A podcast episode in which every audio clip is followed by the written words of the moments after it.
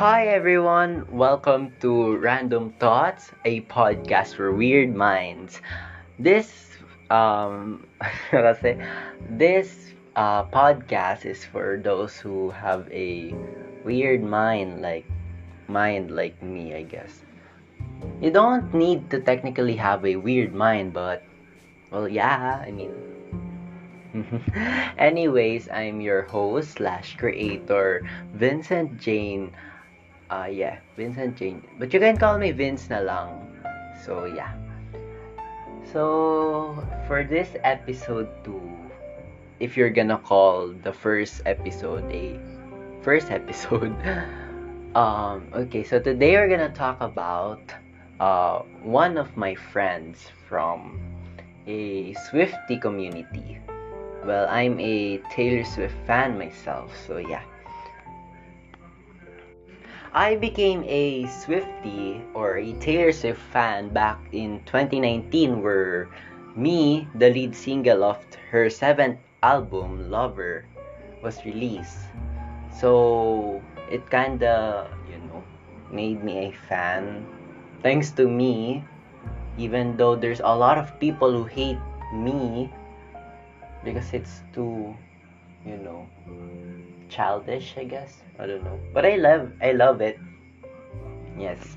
And then now when she's now re-recording her first six albums we should all support her because she just wants to own her masters. Yes. Okay so back on track about this girl um let's call her maricon she's a 16 year old girl who wants to become a lawyer but she has a quote that practicality first before passion yeah she can't do her passion her soon to be passion i mean no it's passion but yeah okay this is a really weird podcast but so if you don't like this, go away. Okay, now we're back on track. About Maricon, she's a 16 year old girl who wants to become a lawyer, but she couldn't. She couldn't because it's too pricey. It's so expensive. If you want to study law in the Philippines, it's very, very expensive which is sadly for her. So she had to think of a plan B, and I don't know what her plan B is. So, yeah. And now we're gonna talk about Taylor Swift. Fearless, speak now, red, 1989, reputation, lover, folklore, evermore. So there. And by the way, I'm gonna give away. No, just kidding. Okay, okay, okay, okay. Okay, I'm so sorry for that commotion. We're gonna talk about Taylor Swift and how I became her fan. So it was 2017. She released her first lead single off her album Reputation. Look What You Made Me Do. And then I have a, I have a Swiftie friend who is so obsessed with Taylor Swift like before. And then I talked about her talked to that girl to my friend about Taylor Swift and her look what you made me do and how I got stuck uh, how look what you made me do stuck on my head. And at first she was happy. Yes well, she was happy. She was so delightful that she have she have now a new Swiftie friend. Okay, and then fast forward to 2019 where Lover was released. I mean, not yet. Not yet. Um, na-release muna yung yung me. Okay, me, okay.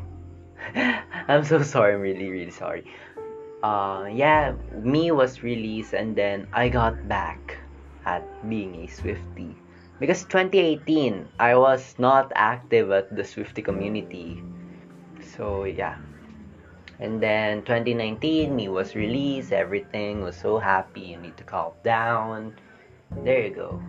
And then yeah, I was I became a active Swiftie again for a year.